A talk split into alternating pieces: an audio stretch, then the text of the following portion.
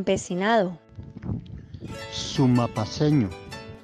transformando, Territorio. 1890-1936. De siervos de las haciendas a colonos de la tierra. Para inicios del siglo XX, los campesinos trabajaban como siervos de la hacienda del Alto Sumapaz. Sus primeras luchas se direccionaron hacia su reconocimiento como colonos de las tierras. Así, las primeras organizaciones de Sumapaz fueron las juntas de colonos, las cuales buscaban reclamar la propiedad de la tierra ante los hacendados. Palabras que hacen memoria, hitos que labran la historia. Compilación del Sindicato de Trabajadores Agrícolas de Sumapaz en colaboración de la Universidad del Rosario. Campesinado. Sumapaseño. transformando. Territorio. Bogotá, ciudad creadora. Alcaldía de Bogotá.